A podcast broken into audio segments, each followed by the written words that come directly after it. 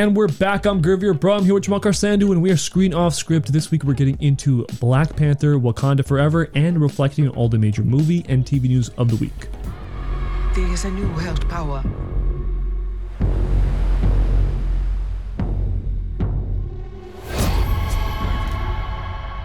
My ancestors would often say, without the Black Panther, Wakanda would fall. In our first segment, we're going to be talking about all the news for this week when it comes to movies and TVs. If you want to hear our review for Black Panther, again, with spoilers, we got timestamps in the description, so go ahead, skip around if you want to. Gentlemen, first story.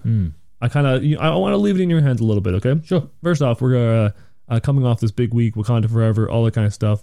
I feel like this is going to be a really fun episode because I'm excited to talk about easily one of the biggest movies of the year. Yeah. But the toss up is do you want to talk about Marvel first or DC first? I'd rather build up to the good stuff. So let's Yeah. maybe uh, nine times out of ten, when we talk about DC, it's not so great. Yeah. So um, just based off you know history, I'd rather start with DC. Okay, fair, fair, fair, fair. All right, cool. It actually isn't bad news. It's Okay. just potential, right? Right. That's what we're talking about. Well, DC, that's kind of what the fun conversation is now because James Gunn's there. So now it's Yeah, all about yeah. Mm-hmm. potential. So Dave Zaslav says that the plan is to drive the hell out of DC. You will see a lot of growth around DC. We haven't done a Superman movie in 13 years. Him and James Gunn and uh, Peter Safran are coming close to completing a roadmap for DC and its future. On top of what he said as far as growth, he also mentioned that there's not going to be four Batmans anymore. It's an interesting point to mention that because he did also say that we're still going to see Robert Pattinson's Batman as a separate thing within itself. That's Mm-hmm. The Matt exist Reeves Batman verse. Batverse. That's still going to exist. But he also mentioned that we're still going to see after the Flash, we're still going to see Michael Keaton, and we're going to see Ben Affleck. So it's not to say that they're gone right away, but it Mm-hmm. seems like we're still going to see them. Whatever this is, they're they're not throwing everything away. It seems like they want to work with the pieces that they have. Well, I think they've got no choice in terms of tying up the loose ends because there are loose ends to tie up. Yeah. Right. You can't exactly work with Henry Cavill as Superman moving forward and then not acknowledge Ben Affleck as Batman. You've already got a movie in the can, you know, with a reprising uh, Batman in terms of Michael Keaton coming back. So you're kind of already having to deal with the hand that you've been dealt, whilst at the same time figuring out the more long term goal here and the long term plan. So when he says there's not going to be four Batmans anymore, I'm happy to hear that, but it doesn't necessarily mean that there's only going to be one Batman either. That's Yeah. my kind of take on that quote. I feel like, again, co- according to the quote and according to what you just said, I feel like, and I hope this is the case, and we've spoken about this before, you leave Robert Pattinson the hell alone. Yeah. You leave Matt Reeves and what they're doing with the Batverse the hell alone. Let them be in their own lane and then maybe you work with one other Batman, whether it's Michael Keaton in the kind of older statesman Batman role, or whether it's someone maybe a bit more younger. I don't know what that is and what that's going to look like, but yeah, moving forward, I think that's that makes a whole lot of sense. And if they're going to really ramp up this, um, you know, DC kind of IP that they're own, that's great. Like in principle, and and again, why wouldn't you? Because at the end of the day, these movies do make a lot of money, even though critically sometimes uh, they're not well received. Yeah, But you have to deliver the goods. Yeah, you just yeah, have to deliver the quality on these on these movies. I agree with that. And it's interesting. One point that really stuck out to me is the fact that he said we haven't done a Superman movie in 13 years. Obviously, that's factually true. As a solo franchise, we haven't seen a Superman movie in in that long.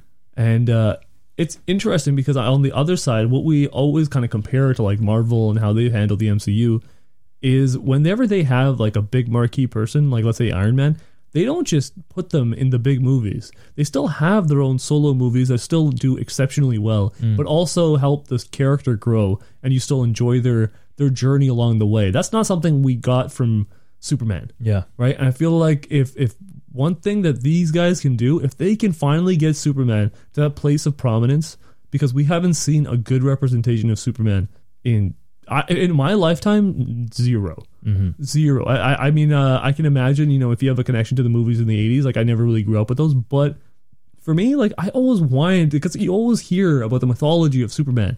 I want that good version of that movie. Just give me one. yeah. So as someone that's a bit older and did enjoy the Christopher Reeve Superman movies, especially Superman one and Superman two, it's always he's so iconic in that role. And Richard Donner did such an incredible job with those movies. You got Gene Hackman involved as Lex Luthor, just so iconic. It's it was always going to be hard. And I remember, you know, you had the TV show with Dean Cain and Teri Hatcher. That for a TV show when I was a kid, it was actually pretty fun. Yeah. But now looking back, it was pretty hokey. Yeah, yeah, yeah. Right. Also And- true. yeah. And when Man of Steel first came out, now looking back, I actually think of all the Snyder movies, that's probably like one of my more, more favorites. I actually don't mind it. Um, I've watched it a few times. Again, nowhere near perfect, but I thought it was almost like, you know, a, a step in the right direction. Sure. But then they just never, you know, capitalized on it. They never made anything better with the character arc. Yeah. His appearances in the other movies, Batman versus Superman, the Justice League movie, never felt like there was growth either as Clark Kent or as Superman. And I don't feel like the chemistry was there with Henry Cavill and some of the other cast members. So, and again, it could have been more about Snyder and the tone he was taking with the character, which is why I'm so much more excited about you know James Gunn being involved, Yeah. and what he can do with Henry Cavill and what he can do with Superman. Yeah, yeah, yeah. I, I'm, I'm very interested to see how they get that over because we've already seen this new version of Batman, and we see different variations of Batman, but so many of them are fantastic. Mm-hmm. I've yet to see uh, Superman that really connects with me, Right. right? And and I feel like really connects with a generation. Like so many people. How many times have we heard that conversation? Who's your Batman? Right? I've never heard the conversation. Who's your Superman? Do you think that may have anything to do with just the actual character itself? And are we able to relate to other characters? Let's just say in the DCEU, a Batman, or let's just say, for example, in Marvel, we're able to connect to some of these characters that are human, are from Earth, and they just gonna get these superpowers because of an accident or this, that, and the other. Well, why Batman? I don't know. Maybe because he's human and he doesn't actually have any superpowers outside of just being wealthy, and he's putting himself on the line as a, a crime-fighting vigilante. Whereas Superman, he's just like, again, like the name of the character says, he's f- just able to fly, has super strength, super speed. He, you know, how can you re- ever relate? To a character like that, and maybe that's what's missing here. Whereas in the Superman movies, I felt like, from Christopher Reeve's perspective, it was the Clark Kent character. It was him trying to fit in on Earth with other humans, and so maybe that had something to do with it as You well. know, you know what? The way I see it is that Batman and Superman are both aspirational brands in a way, Mm. right? When you're looking at Batman, you're looking at something that should be approachable. If I put the best of myself out there, I would be like uh, the, somebody who, despite not having any powers, is capable of doing all the good and not wanting any credit for it, purely just being a symbol of justice. Mm. Yeah. Right. And that's one version of like being aspirational. It's tangible. Right. Superman is like an aspirational brand that like you can look up to in, as like a god. Yeah. You know what I mean? And like the idea of like the, the idea of Superman should be something that connects more than just like I, I feel like the one thing they haven't gotten over is how important and how the idea of what Superman represents that's never gotten across. Mm-hmm. Yeah. Right? Like has Superman ever felt important enough in a universe or on screen where it was just like that's the main guy in the comic book like uh, film universe period right he's never gotten over like to that degree that's the one thing that even as like a pro wrestling point of point of view he's never been the guy actually Yeah, I feel like the only time the character was over for a generation again was the Christopher Reeve Superman. Um, Yeah. and during the late seventies and the eighties. i'm purely talking from my my time Yeah, absolutely. And again, I didn't grow up. I wasn't born in the seventies. Like I still grew up with those Superman movies way after the fact. Yeah. after they had release. Like as a kid growing up, those were the only Superman movies. Yeah. Even the Batman movies we didn't get until the late eighties. Yeah. Right, so that was my first kind of um, experience with Batman on the big screen. Now it's a different story, right? Now you've got all these comic book characters and their stories, their origin stories are out there. So you've got uh, who do you connect with? Mm-hmm. You've got Iron Man, you've got Spider Man, you've got Doctor Strange, you've got all these characters. Yeah. You've got Wonder Woman, you've got the Hulk, right? So now your kind of like experience and your field of vision is as full of so many different characters from different backgrounds that maybe like, you know what?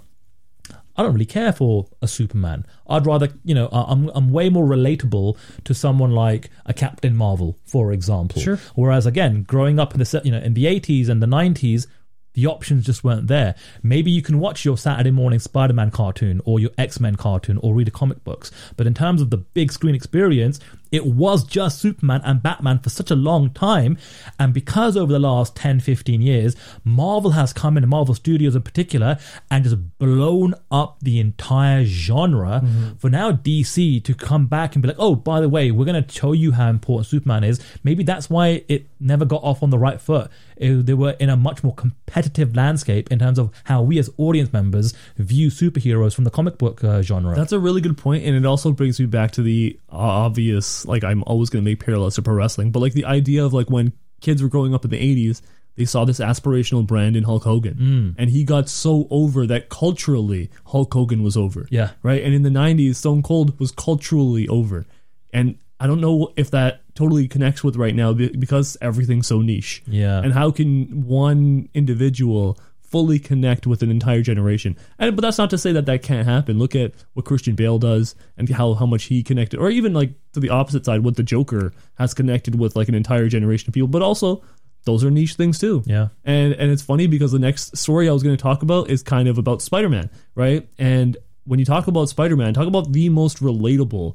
uh superhero maybe of all time right? And i think that's what gets him over is that he is still that that thing of like hope but it's also the idea of development and patience with yourself and growing over time. Being able to like spider-man can make mistakes and it's like so acceptable. We're all on this journey with him but when like superman makes mistakes it's like devastating. He's a god. He shouldn't be making these kinds of mistakes. And it's such a weight that he has to carry as a figure in that universe. Also, Superman, in terms of our relationship with him, is him as a man. Batman doesn't become Batman until he's a grown ass man. Hmm.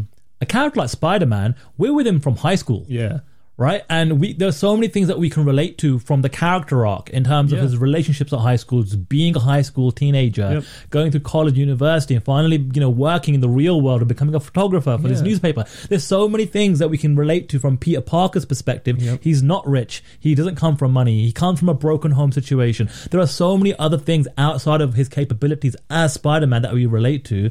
Um, that you just can't. Again, this kind of goes back to what I was saying before. There's more options out there. Yeah. Who you relate to out there in the comic book genre from the film world is much, much bigger and much more competitive now than it ever has been. It is 100% true, but it is funny to see that Spider Man, no matter what generation, since the 90s, still penetrates. No Yeah. matter what, he's always going to like cut through and still be a major figure in basically any variation. Even when people talk about like Andrew Garfield's version of Spider Man as being like a fall off, like, sure, to a degree, but even then, he was still like, look how how beloved that that version of it is. Like you'll see it online, and so many people still love even that version uh, uh, of that version of Spider Man as well. And it kind of weaves into this a little bit. Is coming off that big three version Spider Man story that they got to tell with No Way Home. Marvel originally had this big plan, and reportedly this is all just rumors as well. But Marvel originally had this big plan to slowly build up towards the black suit in Tom Holland's Spider-Man movies. Uh, apparently, Sony starting up their Venom franchise caused a lot of problems and trouble behind the scenes. Spider-Man 4 apparently, despite the fact that there was a post-credit scene that kind of alluded towards the idea that Venom was going to enter this universe, uh, Spider-Man 4 apparently won't focus on the black suit, and apparently they're saving it for a film further down the line. It seems like they're not ready to kind of like let go of the creative license of that Venom character mm. until they like squeezed every last drop out of it. Can I be honest? I actually prefer them not even to f- mess around with the black suit. I like the traditional red and blue suit and the actual suit that we see Tom Holland like wear in those final shots at the end of the movie, where it's kind of like the more homegrown, stitched together original suit. I'm actually more excited about that. Yeah. I, I mean, if they at some point want to do the Venom story, yeah, do it further down the the line.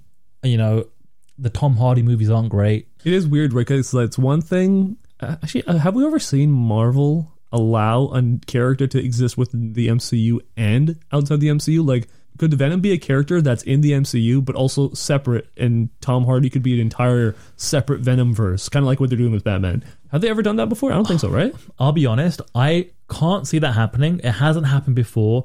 What I can see happening is what has already been rumored and discussed, right? It's the idea of Andrew Garfield being able to reprise the role as Spider Man in a future movie of his own, whether it's him pitted against Venom, which he hasn't personally done in, in his universe. And obviously, he's now part of the MCU, but also he can play with, with Sony and what they're doing with the Venom character as well.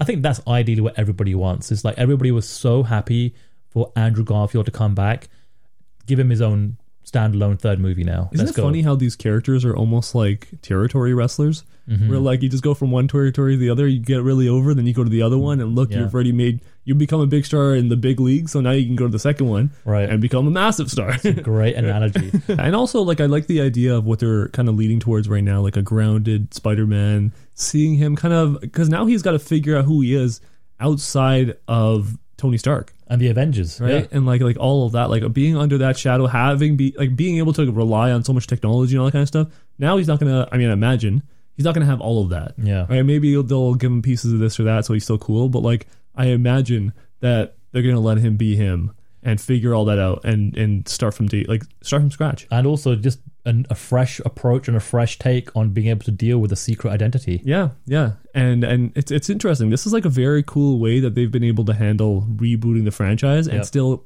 maintaining continuity at the exact same time. Yeah. it's very cool. That's like, and we'll talk about this in a little bit, obviously, but like seeing what's coming out of the snap and Endgame and all that kind of stuff, and seeing the result of where everything's kind of going and how everything's kind of shaking out. Because now it feels like we're getting some finality in that, and we're kind of finally moving on. I think everyone's had to be patient. Yeah. Uh, because these phases don't roll out over one year. These are these phases are multiple year projects. Yeah. Right. So it takes time and because obviously phases one, two, and three were so epic in terms of how it ended with Endgame, it needed some time to Yeah. hit the reset button here and there, but also to progress a few stories in different directions. Yeah. start building into some new characters, new franchises, all that kind of stuff. Yeah. But yeah, as as far as other news stories go, uh, next one I got, and I wanted to see if this kind of meant anything to you because I think it is a generational story, and I saw it online, and I saw so much fanfare for it of people that grew up with it. And uh, after 25 years, Ash Ketchum is officially a world champion. He finally is the very best that no one ever was. Uh, does that mean anything to you? It Means nothing to me. I figured. That's why I was like curious because I'm sure you saw it too, right? Did you? You didn't see anything of like Ash Ketchum is finally a world champion. no. It's so crazy to me. Uh, again- it was everywhere. I don't even know who that is. oh my god! You don't know who Ash Ketchum? I is? have no You know idea. Who Pikachu is right? Uh, Pikachu, yes. Okay, cool, cool, cool. Is Ash Ketchum the actual trainer, The yeah. trainer? Yeah, Okay, yeah, yeah. cool. The, the human character, not the. Pokemon. Again, Pokemon came just after my Which generation. is fair. I grew up on Thundercats and Ghostbusters and X Men and Spider Man yeah. as my Saturday morning cartoons. Yeah, it's not so it's so Pokemon. funny nowadays though. Is like when you actually get finality. Like you know what? Like one thing I noticed is like with anime in general. Yeah. is that when you are watching a show, sometimes that show goes on for years and decades and so long, and to the point where you're growing. The same time this character is growing, you're watching this character grow, and like they go through all these changes as well. But you're also doing that same thing. So when that character like accomplishes something, it's like a trip of like understanding how how much time has passed. Right. 25 years Yeah. of Ash Ketchum It's crazy. is crazy. Hey, yo, check it out, motherfucker. I'm Tupac. The next story I got is, uh, I mean, as just as far as again generationally, it's so interesting to see people's relationship with this character. But a Snoop Dogg biopic is in development at Universal Pictures, mm-hmm. and it's one thing is that I wonder what version of like Snoop Dogg is going to come across. Because like there is the rapper Snoop Dogg and West Coast Snoop Dogg and early '90s Snoop Dogg, but that guy has grown and gone through so many different changes and now he's like this entrepreneur and like he's part of everything. Yeah, like you if, if you watch anything i'm sure snoop dogg has been a part of it whether it's pro wrestling or football or basketball or betting like i'm sure he's, He's got so many everything. endorsements. I see a commercial in, involving Snoop Dogg on something at least once a day. all the time he's on Him and Shaq shows. must run the ad world. yeah, right yeah ex- that's actually the exact same names that I was going to connect to. And it's crazy that Snoop somehow has become that, but now they're making this movie. yeah. Same director, Allen Hughes, actually, who did Dead Presidents as well as Menace to Society. Okay. So uh, solid pedigree, interesting. Like not my favorite movie, still like an interesting. Like somebody is like that's foundationally rooted in like hip hop's history of like of film representation. Yeah, uh, and I feel like it's probably the one final thing that is still almost kind of left now to do. When you've lived this long and you've been so iconic for so many years and you've had so much success and you've had legitimate trials and tribulations. You've had legitimate ups and downs, Yeah. and maybe they don't focus on the entire career. Maybe they just focus on um, a slice uh, up to a certain point. Let's just see what they do with this, right? Twenty bucks says they cast Cameron Diaz in this movie because apparently he sold weed to her Right. at one point, and Right. like that's like this viral story. I guarantee she's in this, even if it's a cameo. Not her per se, but like somebody playing Cameron Diaz. Yeah. But look, you know, I feel like we've got to a, a stage with hip hop and rap. There will be a Nas movie. There will at some point be a Jay Z movie. You know, Hold on, you think there'd be a Nas movie? why not? I don't know. Is Nas? Oh, this is gonna be funny.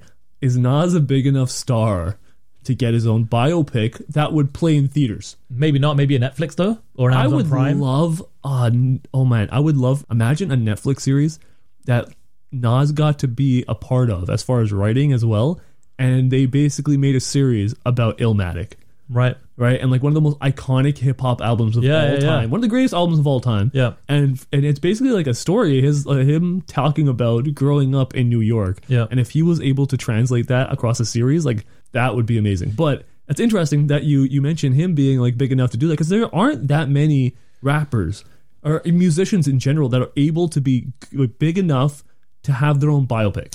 So we've had Tupac, Biggie, but obviously posthumously, right? We've had Fifty Cent and Eminem, right? NWA. NWA, and again, they're, they're all not the entire story, but just the the, the, the juicy, chunky part. And we're right? talking the biggest ones too. Yeah, yeah, yeah. I'm talking like marquee, actually a part of pop culture. Uh, like like Straight Outta Compton was a legitimate moment in in hip hop as well, but just film. Yeah, absolutely. And um, if you're thinking about from a theater release, you know, perspective, who could warrant it? Who could like you know, actually do something justice? Yeah, you're looking at something like a Jay Z. Again, this Snoop Dogg movie. Yeah, I mean, I think it's probably going to have be big enough to get the the the big cinematic release you know treatment. I don't see this being like Amazon Prime or Apple or Netflix or something like that or a Hulu Plus movie. Yeah. Um, but maybe something like Nas, and it might be a different format, like you said. Maybe with Nas, you do an eight, nine, ten episode miniseries on something, and it's not a movie. But again, more to the point, there are enough established legends of the game that are big enough and have impacted multiple generations at this point that movies and TV shows and biopics are absolutely warranted. Who would be your one dream biopic? Uh, it could be any musician. Dead or alive? Let's say let's say hip hop. Hip hop? Jay Z, probably. Yeah, right. Yeah, it's got to Oh, be Jay Z. I would be so curious to see how they handle. Actually, two. I would love to see how they handle the Jay Z biopic. Yeah. because that could be incredible. And it's really crazy because again, talking about different phases of life Yeah. and seeing who like Snoop Dogg was at one point to who he became now, like look at Jay Z, man. Yeah. What an arc. again talking about rappers uh, again posthumously like i wouldn't be surprised if we got a dmx bi- biopic DMX would be a so great biopic. again so like impactful in a certain time of, of life Yeah, yeah, not the biggest longest run but for those few years he was the man yeah. you know I'm also very curious to see if because before I thought it was a foregone conclusion that at some point someone will do a Kanye West biopic and they'll probably win like an Oscar for it. yeah right? Because if you if you could pull off a performance of Kanye West, it's going to be so out there Yeah. that it's you're probably going to get tremendous praise for something like that For if you do it right. yeah But nowadays, like I don't know, does that, does that movie get made anymore? I think it's inevitable at some point. Listen, at the end of the day, dead or alive, big artists and musician, musicians will have either a documentary, a biopic, or a miniseries, something made of their life, whether they like it or not. Yeah. Right? Like, I'm looking forward to seeing the the Whitney Houston movie. I want to dance with somebody. Like, I'm actually looking forward to that because Yeah. she's got a fantastic story, and her documentary is incredible. I can imagine. Yeah, Um, that's and gonna be a wild biopic. Yeah, but- see what I mean? Like, like, what parts do you talk about? You course. have to talk about certain things. You Yeah. have to. They're unavoidable. and unfortunately, sometimes you can't until they die. Yeah. Until it's kind of like open IP in Yeah. that respect. Yeah, So it's going to be interesting, man. and um, and also, what lens do you get it through? Yeah. Right. I know we've been. yeah. How much? of- how much of Snoop Dogg are they going to withhold and be like? Eh, I don't know. That's the best idea. how much about. is he signing off on? Like, I know we're getting a Vince McMahon uh, documentary, Yeah. like, but again, through the lens of who, and uh, you know, I don't know. Are we still getting that? I don't know. But like, it seems like culture will determine whether. Uh, I think. I think it's it's also like in the studio's financial interest to be like do we include that? Do we want it to be a part Yeah. of the conversation? Can this movie have a longer run without that kind of stuff? I wonder if that plays a major. Like, I mean, I have, to, I have to imagine that plays like a major factor, and whether that kind of stuff gets included. and it all comes down to whether it's authentic or not. Like, Yeah. like, are you gonna have legs? Like, is this movie? It's balancing both of those, right? Yeah, hundred percent. Yeah. Um, last story. Uh, speaking of balancing both of those, uh, Jamie Lee Curtis says that both she and Lindsay Lohan are committed to making a Freaky Friday sequel. Uh, she said it's Disney's to make, and I think they're interested, and we are talking. Uh, I feel like again, maybe it's generational, but I thought Freaky Friday was like a massive deal at one point. Even when I was a child, it was one of those movies I kind of grew up with, watched over and over. I'm curious to see if it impacted you even a little bit. Not at all, because I had the original version of this movie, vice versa, in the eighties, which is still the best version of a swapping roles. To this day, I still haven't seen it. Vice versa is the movie. Yeah. It's it's the movie. It's you have vice versa. Twenty years later, you get Freaky Friday. I haven't even seen Freaky Friday. I- I, don't I don't care for it. but listen, again, it's Hollywood. Yeah. Things get repeated and recycled time and time again. Right? You take a concept from a movie from twenty years ago. All right, cool. We can call it something completely different. Kind of use the same mechanics of what happens in that movie and just make it for a new generation. That's, I'm absolutely fine with it. It's funny that you mentioned vice versa, and that's always been on my list to watch because I've always been interested in the concept of a body swap movie. And like sometimes we talk about tropes, Mm. Yeah. and I'll be like, why isn't there a good version of this movie? right? And uh, It's because it's vice versa. You haven't seen it. yeah, yeah, yeah, I feel you. But like, I'm very interested in the concept, of this, and this is foreshadowing as well. But we'll talk about it in a little bit. But uh, I think that's everything for the news this week. Gentlemen, now we get to the feature presentation. Yes. We get to finally talk about Black Panther: Wakanda Forever. Stop! Right there! Who are you? And how did you get in here? This place is amazing. The air is pristine. And the water. My mother told stories about a place like this. A protected land with people that never have to leave, that never have to change who they were. What reason do you have to reveal your secret to the world? I am not a woman who enjoys repeating herself. Who are you? I have many names. My people call me K'uk'ulkan. But my enemies call me Namor. First off, talk about a little bit, like just real quick, your expectations kind of going in. What did you feel like the moment was this time? Because we talked about it on, uh, on our preview a few weeks ago, where we were kind of talking about how big of a moment the first movie was. How did you feel, kind of in this moment now? definitely a different vibe, different feel. I think when Black Panther came out, it was the first of its kind, right? A black superhero comic book character actually getting the full treatment. The full treatment. And it was a five star movie. Yeah. It was commercially a box office hit. Like you said, cultural impact in so many ways. Uh, the reason why Black Panther Wakanda Forever was like on my list of like must see movies, or, or at least for me personally, like one of the movies I was most looking forward to this whole year wasn't just because it was like an important part of the phase, you know, for Marvel Studios and MCU, phase four. It was how are they going to deal with it? We've spoken about it at nauseum on so many episodes. Like there is so much pressure on Ryan Coogler, so much pressure on Marvel Studios to deliver, get the tone right. Yeah. How are they going to de- move the story forward? How are they going to acknowledge, you know, Chadwick Boseman's passing and all those things? So, and the trailer, which I know it was the one rare occasion that you personally did watch the trailer only because I begged you to watch it. Yeah. Which was a, an, a fantastic trailer, like one of the best trailers I've seen in years. Let me just tell you this much. Nothing in that trailer ruined the movie for me hmm. personally. The trailer did the job of getting me excited, getting my emotions ready.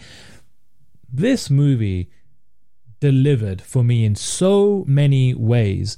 And I think the most important thing that it delivered for me is that it, it did justice to Chadwick's passing. It did justice to what he had brought forward in the character. And I, honestly, I don't know how they could have done anything better than what we got out of this movie. I don't know about you, but that was kind of like my my walking out of the theater kind of like take was I don't know how they could have done a better job. I agree. I agree with that actually. Uh, and yeah, this is gonna be one of those episodes where we just kind of like talk about how good this movie was. Yeah. because I, I think that's the sentiment I get pretty much across the board. It, it actually feels funny because on one side, let's say that this was the topic and the movie was like okay. I wonder how much you could shit on it, mm-hmm. right? Because the sentiment is so strong and so important that do you really want to shit on it? Thank God that the movie is actually amazing, Yeah. right? Like genuinely, like that is a great feat that you actually tee up something that you have to not only just deliver on on a technical basis, performance wise, visually, cinematography wise, as a director in every single way, but like you have to handle a very sensitive issue, someone's death, and on top of that, how much this movie means to a community and uh, a, a fandom in general. Like like in so many different ways, this franchise means a lot to a lot of people in different, completely different ways. Yeah. So it's really important that you keep this kind of legacy living on and then moving that legacy forward because if you leave it with Chadwick, that almost does a disservice to the impact of what this could be doing for generations Yeah. right? Because you talk about like, you know, how positive of an impact representation is. Seeing, uh, seeing Black Panther for the past couple years is is one of the like cultural landmark moments of like what how, how much progression there has been in film and like like you said giving it the full treatment giving it that full push and letting it become one of the biggest franchises not just in the MCU but in film period Something you mentioned earlier on in today's episode was the idea of how you have like these Iron Man movies that are sort of separate from Yeah. him appearing in the Avengers movies. One thing Marvel does really well is when it's like the standalone character movie that's kind of having its own story arc, they do a really good job. I think Ryan Coogler and these Black Panther movies is the best example of staying in your own world yes yeah, there's like one or two things that's gonna have a domino effect and overlap into the overall phase and things moving forward. And there's definitely acknowledgement of that. But if you like, for example, don't care for that, like for example, if you were saying to someone, "Hey, you know what? You don't need to watch 20 MCU movies. If you just care about uh, the Black Panther character, just watch these two movies." Right? You're going to get an idea of the, you know, the Black Panther world, the Black Panther comic book and the other characters in that particular world just incredible standalone movies that you know can live and breathe on its own while still being obviously connected to the MCU. on top of that, uh, what what you mentioned is like the idea that it has to. It's like its own separate thing. I never feel like when I'm watching uh, Black Panther: Wakanda Forever that like, oh, where does it connect in the MCU? Right. What's important? Who gives a shit? Yeah. Like in this particular circumstance, I'm so into this exact experience I'm going through. I don't worry about what's the connective tissue and all that kind of stuff. It felt like a moment where you could just enjoy the goddamn movie. Mm-hmm. And that's what I love. Those are the best MCU movies. When you stop caring about how much of an impact this is going to be, ooh, there's mutants at the MCU now. Like and that's like a fun little revelation to make, but more than that, it's like, oh, this is just a fantastic movie. Yeah. And, and and on top of that, what a therapy session, right? Like I think not just like there's a whole fan base that like is also, I'm sure uh, for a lot of people grieving the loss of somebody like Chadwick Boseman and what it meant to have that character, right? So it is like a really like genuinely sad moment. Yeah, I agree, and I feel like everyone's been grieving and mourning, and we haven't, and I, and I mean this in the nicest way possible. We haven't, as a community, as fans of the MCU, fans of Black Panther, fans of Chadwick, been able to move forward until we know how they deal with it in the film world. Yeah, you know what I mean. yeah, Like yeah. I mean that in the most respectful way possible. Absolutely, and, and I think what it, what it really means is like it's an exploration of loss. Yeah. right? like this movie is talking and going through grieving and loss and finding, like, like and so much so in like the characters we're going to talk about, but like finding where you still stand after Yeah, after that. And like that's kind of like what I take away from the movie. It's not about like, oh, where does the franchise go? The movie in a grander sense is when you lose somebody and they're gone forever and you're still alive, like now you have to live in this entirely new existence without that person and now it's a new life for you. Uh, not be able to like just move past that, but now living with the idea that you don't have this anymore. Mm-hmm. It's it's like it's it's I don't know. I thought that was so beautiful the way they kind of explored that. The way you see, like, and we're gonna talk about Letitia Wright, but you see Shuri kind of like go into her journey as basically like a B character in the first movie, and we're following her grief and her loss and seeing her rise to the moment in this movie.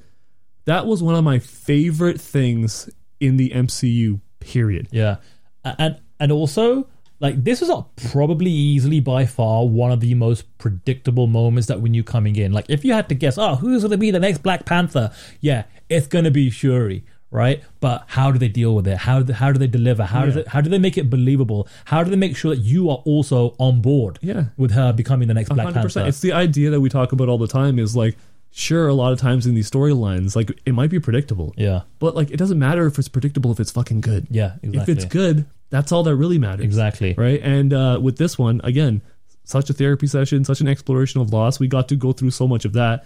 But the like I said, the way Shuri rose up, lived up to the role, and also Letitia Wright lived up to the role. Like she really fulfilled everything. Uh, personally, I thought that what the fans were hoping for and like what I was hoping for, and she really feels like an incredible character at the end. Yeah. like she's so dope. I want to watch this character in so many different things.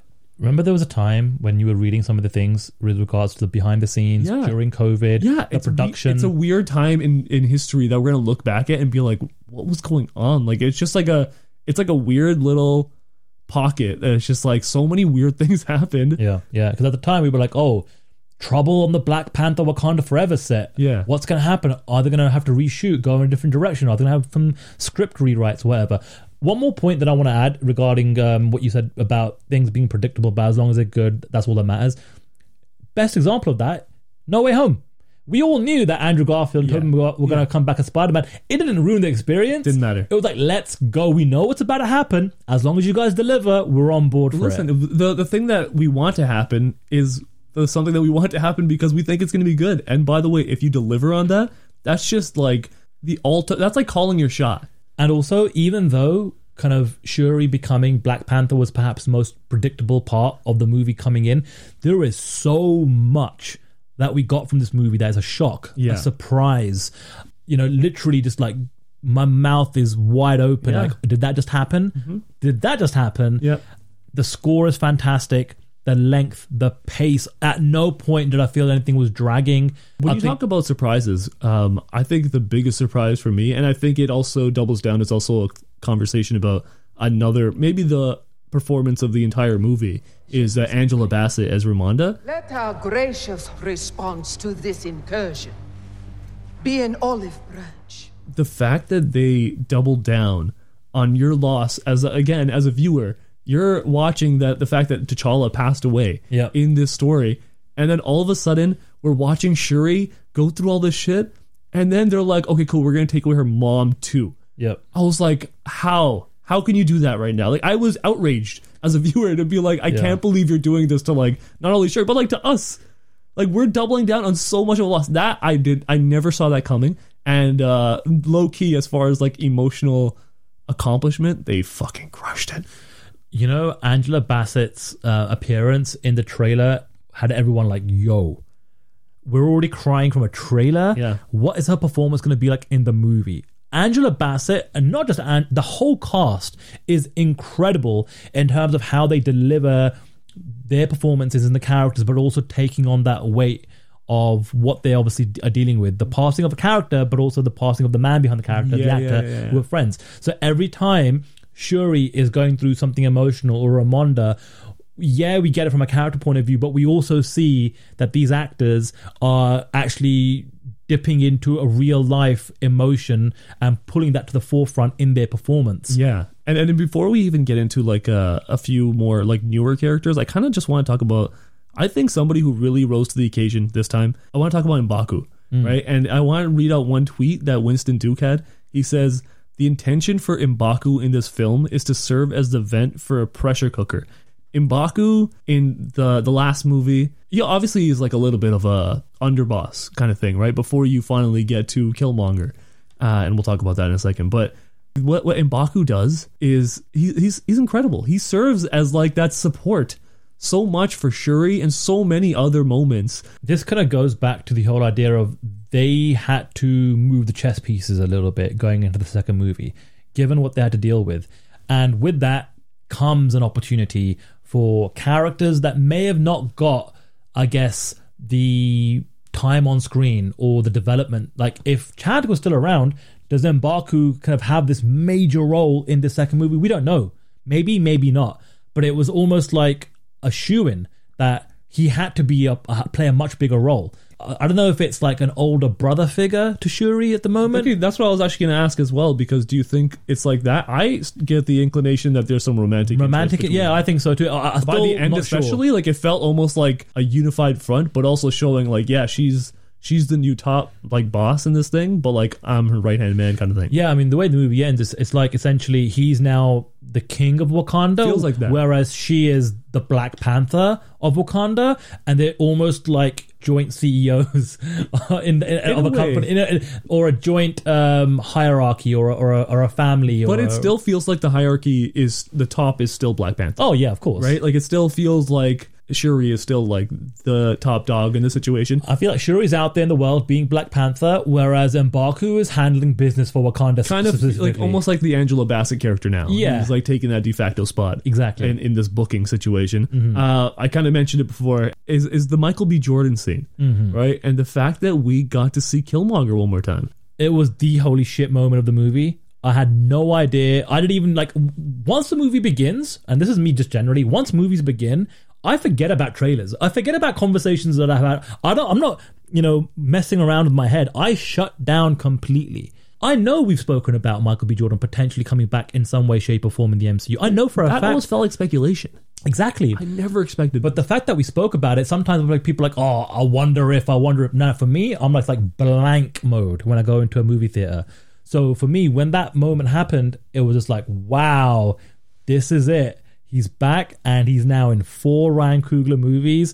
It's like he is Ryan Coogler's like go-to guy. Like he's gonna figure out a way to get Michael B involved in his movies. it's a bummer that this is like a scene that exists in like the afterlife. Yeah. or whatever. Like, and the cool thing is the fact that they brought him back means like hopefully they'll bring him back in some other way. I want to see it. Uh, whether it's a, a multiverse version of yeah, him yeah. or whether it's the same version. Again, they now what we've seen in you know Thor: Love and Thunder, and now obviously in Wakanda Forever is this this plane, or they're working with realms. I don't know exactly the way they're phrasing.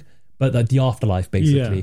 right? Whereas, yes, these characters are physically dead, but they still exist in a different realm, in a different world, and they've tapped into that. In, Th- in the Thor world, it's Valhalla, right? Yeah. And now in Wakanda, it's what do they call it? Do you remember what it's I don't called? even know what it's called. I'll be honest, but like it's when you take that plant. But yeah, it was honestly it's great to see Michael B. Jordan come back in a cameo. They kept So it really hush cool. hush. So I had no idea there were no spoilers out there before I watched the movie. Like he, he was jacked, so he, they must have been like, "Yo, I know you're doing Creed three. Yeah, It just Pop over out. for the weekend. Yeah. it's on a need to know basis. So we're gonna knock this scene out, and then you can go back and do Creed three. I'm exercising my blood right. The challenge for the mantles of King and Black Panther. The next thing I want to talk about, and I think this kind of leads to it, from one iconic villain to now another iconic villain, Tenoch Huerta as Namor. Mm-hmm. Absolutely fantastic. How did Ryan Coogler? How, how does he have two of the most iconic villains in the entire MCU now? I'll tell you how. He knows how to deliver villains on the screen. He knows how to give the heroes a good anti hero to work with and sympathetic villains. Yeah. You can definitely understand where Killmonger was coming from on his character arc. Yeah. You can absolutely see where Namor is coming from in his character Incredible. arc. And those are always going to be the best villains. Yeah, and it's funny because like when I was thinking about how are they going to approach this guy, because like for the most part, you think of somebody like Aquaman, and I always think he's a little corny. You know mm. what I mean? Like no matter what, it's like what is this guy doing? Like what are his powers? Like water? Like it doesn't ever feel cool.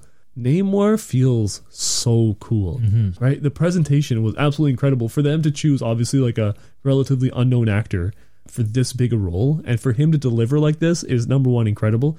But to see what Namor means in that universe as like a master war strategist, it's pure like it's it's genuinely thought provoking. And uh, seeing humans enslave so many people will make you proactively start like committing violence instead of reactively feeling pain. And that's what you get from Namor an execution of like making sure that his people are safe. And it's such an interesting point when you talk about what humanity would do with something like vibranium.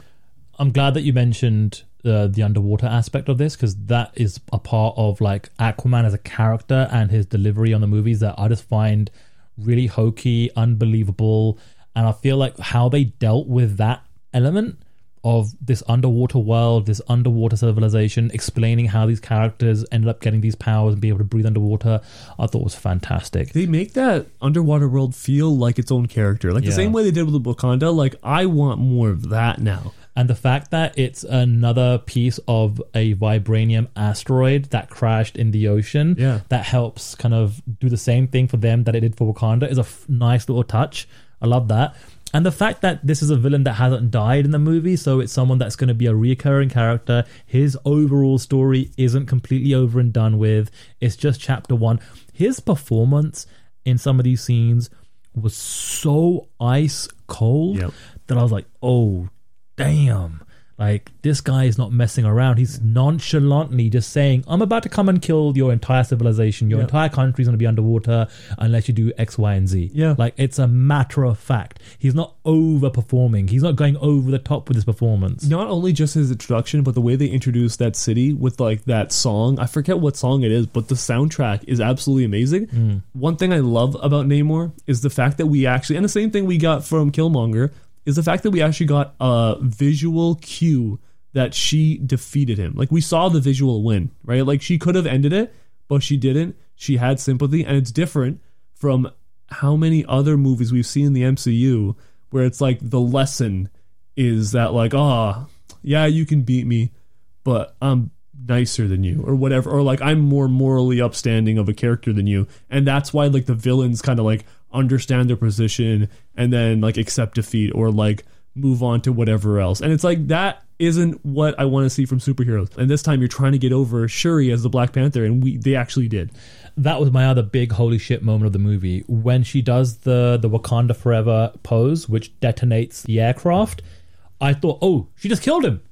I, my first initial reaction because they use the flashback scenes and that moment where it kind of goes back to the conversation she has with Killmonger, like, what are you gonna do? yeah right? And when she does that, I'm like, oh my god, did she just kill Namor? Yeah. And then obviously a few seconds later, you realize, okay, he's just completely roasted, his back is burned, and she's gonna help him recover. All right, she didn't go all the way. Yeah. She came very, very close. It looked like it. And that's the thing, right? Like we know that if she wanted to, she could have. I think Yeah. low key that makes her feel very important. Absolutely. And on top of that, we get the lesson still, Yes. right? And the lesson of like you know compromise and not living in war. And it's like, oh, that's a great message to get across to people and understanding why it's so silly and ego driven. Yeah. Making your people fight for your conflicts is massively immature. Yeah. And to see these people as these like figureheads kind of work it out, even if it's physical and like whatever. Yeah. Like we get the the lesson we walk away with is that oh this is stupid. Yep.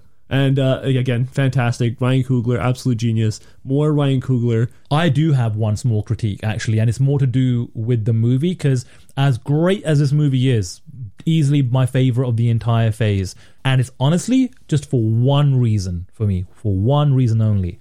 Julia Louis Dreyfus and and her character of Valentina Allegra de Fontaine, which I know is an important character moving forward and I know she's already made a few appearances in some of the the series in terms of like you know behind the scenes developing a character. Her involvement in this movie always just took me away from the movie. Mm-hmm. Like the scenes that she has with Ross, oh, they used to be husband and wife. Like even just her appearance with the kind of like that curl that's in purple. Yeah. Everything about her specifically, I didn't enjoy in this movie. Yeah. And I didn't feel like it was needed or necessary. And, I, and I, again, I know, I know that long term they're trying to introduce her as this kind of like major figure from a US government point of view. I totally get it. And I hope that her involvement is something that I can enjoy more moving forward. But in this particular movie, I felt like it was taking me away from things. Yeah. Like I didn't mind the involvement of Ross because he was in the first Black Panther movie. He there is a relationship between him and the Wakandans and, and everything that happened in the first movie. But yeah, just for me personally, I didn't enjoy her scenes. I didn't enjoy her performance, and I didn't enjoy her involvement as a character in this particular movie. It's funny because I definitely agree with a few things that like number one her scenes never felt important Yeah. she never felt like it was an impact that she was having in either the story or uh, even like it, where she, like that character kind of felt because it did feel like that thing where they're shooing in mcu i can reflect and think that's what they were doing Yeah. i didn't feel like that in the moment if i'm being honest Sure. i never did Right. but i can very much understand that as a critique i, I want to talk about kind of like the post-credit scene because we didn't get to talk yeah, about of that course. yet. Yeah, for sure. But uh, what an emotional post credit scene. I'm so happy that they didn't like be like, okay, cool. Well, this is what we got, and then another post credit scene that talks about like mutants exist or something like that. it's Yeah, like, dude. I don't, I don't care right now. I'm going through this, and like I could tell the theater was having like a moment. You know what I mean? Like, what the legacy lives on. He has a son, Prince T'Challa. It, it's it was really like a beautiful way to end that movie. I think, um, and this is more about how they handled Chadwick's passing in terms of T'Challa as a character. The first thing was the opening credit sequence, which is very much tribute to Chadwick. It's all his scenes and all his iconic moments in the MCU.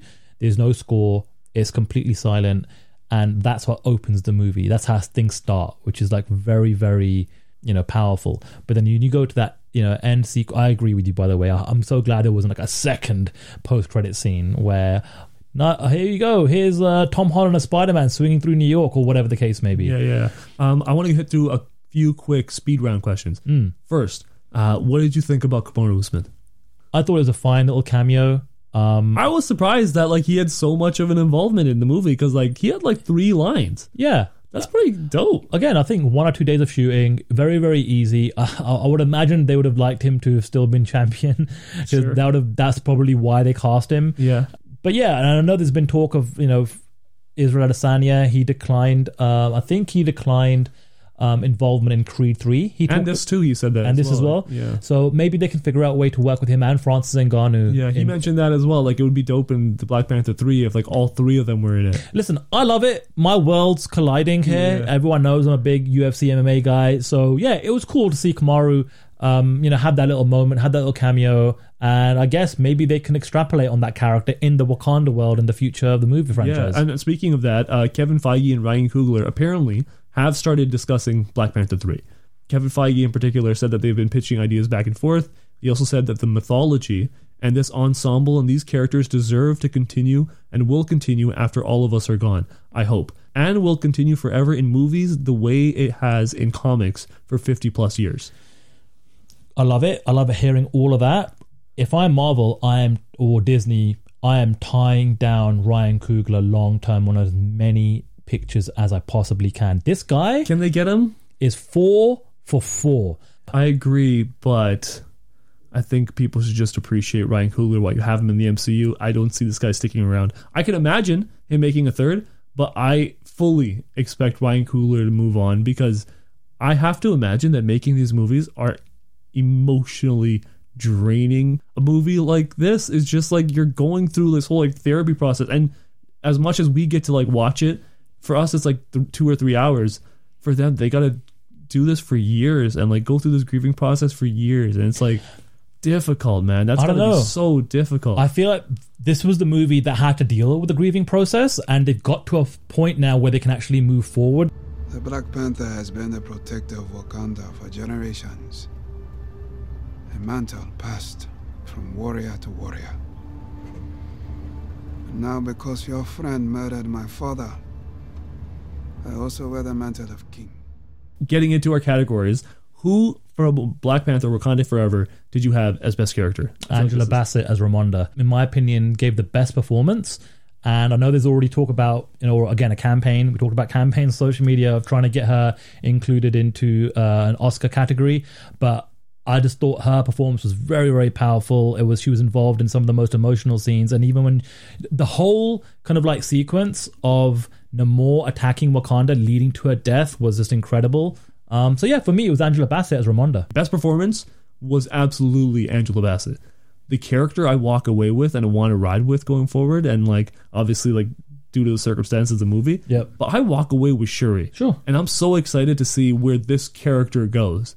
And uh, again, Letitia Wright, absolutely phenomenal to see the growth of the character and stepping up to the platform and delivering in such a level. I think you could have picked three or four different actors 100%. in this movie, and I don't think either of us would have any problem with it. I there were agree. strong performances across the board here. Absolutely, absolutely. Uh, what about best scene? Same thing. It's gonna be difficult, but who you got? Or What I, just men- what I just mentioned, it was uh, Namor's attack on Wakanda, just literally just like, I'm going to just wipe this whole city out.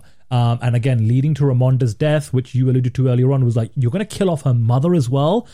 It doesn't get any more powerful than that. Like you're already mourning a death, now there's a second death. Yeah. Incredible. And I, I was completely shocked that they went that direction. I actually agree as far as because it is one thing that like that scene was like amazing visually and just as a comic book fan you get to see all that fun stuff but to deliver with such emotional weight of killing off uh, Angela Bass's character is just as big as it gets and that really felt like the biggest moment in the entire movie emotionally at least for me hmm.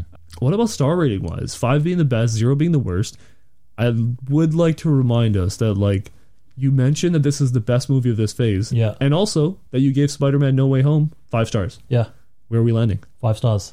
Okay. I was I was so close. So when I was thinking about it, and when I was talking about the the Defontaine character, I was like, that could easily have been enough. That could have easily been enough for me to scale this down to a four point seven five. Her scenes, because there, she's in, she's in the movie enough for me to downgrade it to a four point seven five.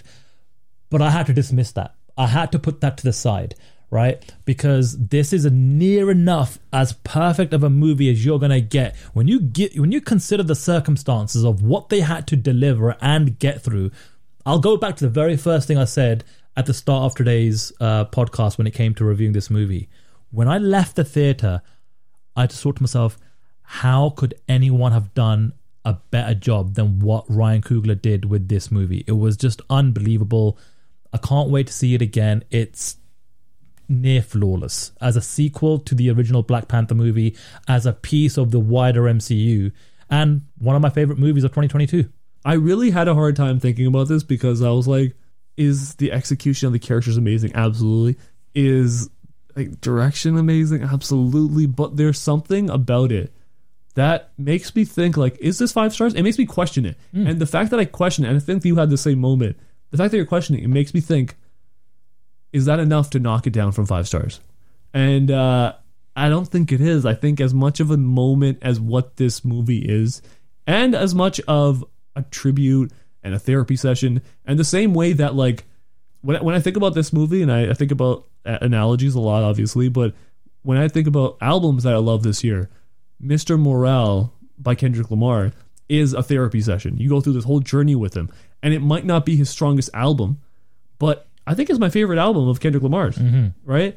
And it's the same thing with this movie. I left with like lessons mm. and growth from this movie. So the lasting impression of this movie is gonna make it, and I and I think I I would give it five stars just based on that alone. Yeah. Right. Well, this is gonna be what I hope for from like comic book movies Yeah. the peak in such a unique way that I absolutely was not expecting. I didn't know how they were going to deliver in this movie, and they completely blew it out of the water. And by the way, we don't hand out five stars willy nilly over Yeah. here. This is only my, I think, third or fourth five star Yeah. movie of 2022. I agree. I think the only difference is uh, between me and you. I think you gave one movie five star or one extra uh, movie five stars than I have. Right. That, to the degree, like I think less than one handful of movies for both of us. Yeah. have actually gotten five stars. Yeah, and normally nine times out of ten, you and me are on the same page. Yeah. like n- most of the time, I we're think both Elvis handing is out. the only contentious one.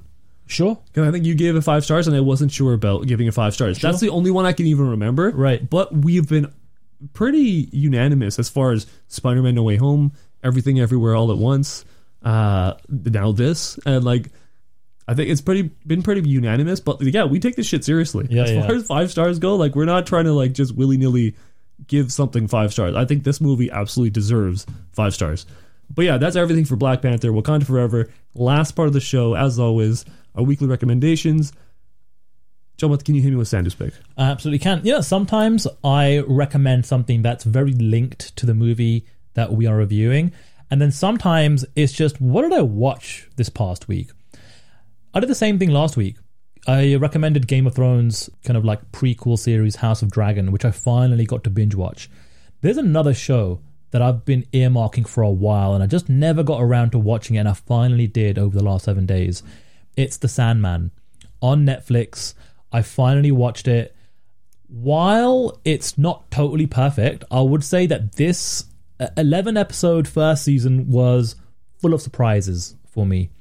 I think at its best, I think it produces some of the best television I've seen all year. I think it's a top five show for me in 2022. I'm all in. I can't wait for season two. I knew very little about the character, the comic book, the background, everything. I love the fact that it's very much a British uh, production.